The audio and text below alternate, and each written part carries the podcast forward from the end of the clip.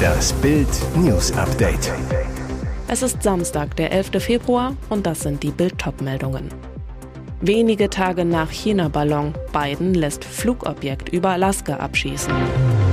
Neue Zweifel an Neutralität der TV-Nachrichten. Zoff um Tagesschau und heute. Eines seiner Gebäude stürzte beim Erdbeben ein. Bauunternehmer wollte aus Türkei flüchten. Festnahme. War es noch ein Spionageballon? Das US-Militär hat über Alaska ein weiteres Flugobjekt im US-Luftraum abgeschossen, meldete das Weiße Haus am Freitag. Der Sprecher des Weißen Hauses John Kirby sagte, das Objekt habe die Größe eines Kleinwagens gehabt und sich zu diesem Zeitpunkt über einem dünn besiedelten Gebiet in einer Höhe von etwa 12,2 Kilometer befunden. Präsident Joe Biden habe die Entscheidung getroffen, das Objekt abzuschießen, sagte Kirby. Biden nannte den Vorgang einen Erfolg. Es habe eine Gefahr für die zivile Luftfahrt dargestellt. Zur Herkunft des Flugobjekts könne er noch nichts sagen, betonte der Sprecher. Es sei deutlich kleiner gewesen als der jüngst von den USA abgeschossene chinesische Ballon, der eher die Größe von zwei bis drei Bussen hatte. Das zerschossene Objekt landete demnach auf zugefrorenen Gewässern in US-Territorium. Die Trümmerteile dürften geborgen werden können, hieß es weiter. Am vergangenen Samstag hatte das US-Militär einen mutmaßlichen Spionageballon Chinas über amerikanischem Territorium vor der Küste des Bundesstaates South Carolina über dem Atlantik abgeschossen. Die US-Regierung wirft China vor, es habe Militäreinrichtungen ausspionieren wollen. Peking sprach dagegen von einem zivilen Forschungsballon, der vom Kurs abgekommen sei, und von einer Überreaktion.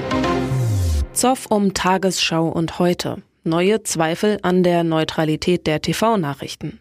Auslöser ist eine Analyse des Forschungsinstituts Mediatenor zur Zukunft der öffentlich-rechtlichen Sender. Darin wurden über 18.000 Beiträge in den TV-Nachrichten analysiert.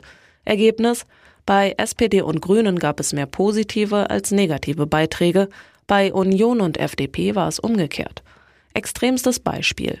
Die Berichte über Ex-NRW-Regierungschef und Kanzlerkandidat Armin Laschet, CDU, und Rheinland-Pfalz-Regentin Malu Dreyer, SPD. Beide gerieten wegen der Flutkatastrophe im Juli 2021 massiv unter Druck. Dreier unter anderem, weil sie die Katastrophe zu spät erkannte und in der Flutnacht unerreichbar war.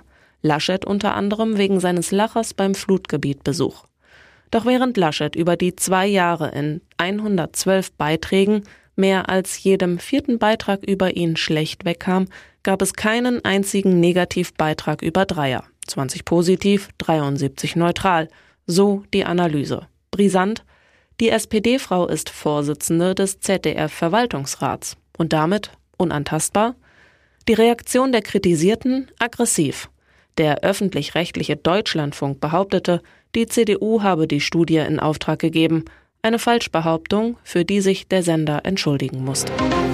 Eines seiner Gebäude stürzte beim Erdbeben ein. Bauunternehmer wollte aus Türkei flüchten. Festnahme.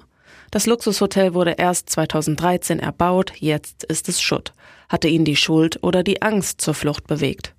Bauunternehmer Mehmet Yasa Koskun ist am Freitag am Istanbuler Flughafen von der türkischen Polizei festgenommen worden.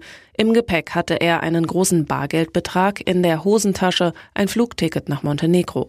Grund der Festnahme? Er hatte ein bei dem verheerenden Erdbeben eingestürztes Hochhaus in der Stadt Antakya erbaut. Das Gebäude mit Luxuswohnungen war im Jahr 2013 errichtet worden. In dem Jahr, als die türkischen Behörden infolge des Erdbebens von 1999 mit 17.000 Toten strengere Bauvorschriften erlassen hatten. Vermutung der Staatsanwaltschaft Baupfusch. Die Renaissance Residence in Antakya war ein Gebäudekomplex mit 250 Wohnungen. Nach dem Einsturz wurde ein Haftbefehl ausgestellt auf den Bauunternehmer erlassen. Zugriff auf Anordnung der Generalstaatsanwaltschaft nahm die Polizei Koskun am Flughafen fest. Unter den Trümmern von Koskuns Zwölfgeschosser wird auch der ghanaische Fußballspieler Christian Atsu vermutet. Atsu hat früher unter anderem bei Chelsea gespielt und gehört nun dem Team des türkischen Clubs Hatayspor an.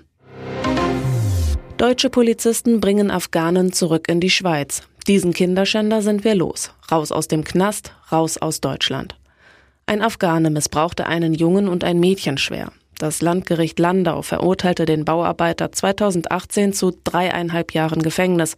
Im Februar 2021 erfolgte die Abschiebung nach Afghanistan. Doch Heiligabend 2022 ist der Mann plötzlich wieder zurück in Deutschland. Mit der Straßenbahn kam er von Basel nach Weil am Rhein, wurde festgenommen, kam zur Verbüßung seiner Reststrafe erneut in Haft.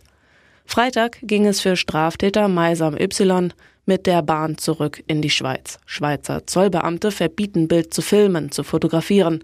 Das sei eine ganz heiße Geschichte. Die Reporter sollten sich nicht in europäische Politik einmischen. Hintergrund? Die früher sichere Grenze ist zu einem Einfallstor der illegalen Migration nach Deutschland geworden. Während 2020 noch 1574 illegale Einreisen aus der Schweiz nach Baden-Württemberg festgestellt wurden, stieg die Zahl 2021 auf 2512. Im vergangenen Jahr waren es dann rund 10.500 Fälle. Innenexperte Alexander Trom, CDU, der Bundespolizei ist mit dieser Rückführung ein echter Erfolg gelungen. Die unerlaubten Einreisen nach Deutschland erfolgen fast immer über sichere Drittstaaten. Trom. Rückführung in diese Drittstaaten müssen die Regel werden. Nach 35 Jahren Liebe, Scheidung bei Harald Glöckler. Diese zwei Herzen sind fürs Erste gebrochen.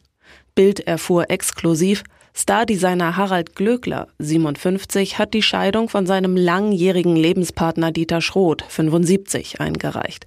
Die beiden waren rund 35 Jahre lang ein Paar, seit 2015 auch offiziell vor dem Gesetz. Jetzt ist alles aus. Tschö mit Doppel-Ö. Glöckler Anwalt Christian Oliver Moser zu Bild. Ich kann bestätigen, dass mein Mandant über seine Familienanwältin beim zuständigen Gericht einen Antrag auf Aufhebung seiner Lebenspartnerschaft gestellt hat. Über Details äußere ich mich nicht. Die Gründe für die Trennung offen. Nach Bildinformationen sollen keine neuen Partner im Spiel sein. Bereits 2022, unmittelbar nach seiner Teilnahme beim RTL Dschungelcamp, ist Glöckler mit seinem Papillon-Rüden Billy King von Kirchheim an der Weinstraße zurück nach Berlin gezogen, ohne seinen Mann. Schroth blieb in dem gemeinsamen Haus in der Pfalz, wo er immer noch lebt. Bleibt zu hoffen, dass dem ehemaligen Traumpaar kein Rosenkrieg bevorsteht. Und jetzt weitere wichtige Meldungen des Tages vom Bild Newsdesk.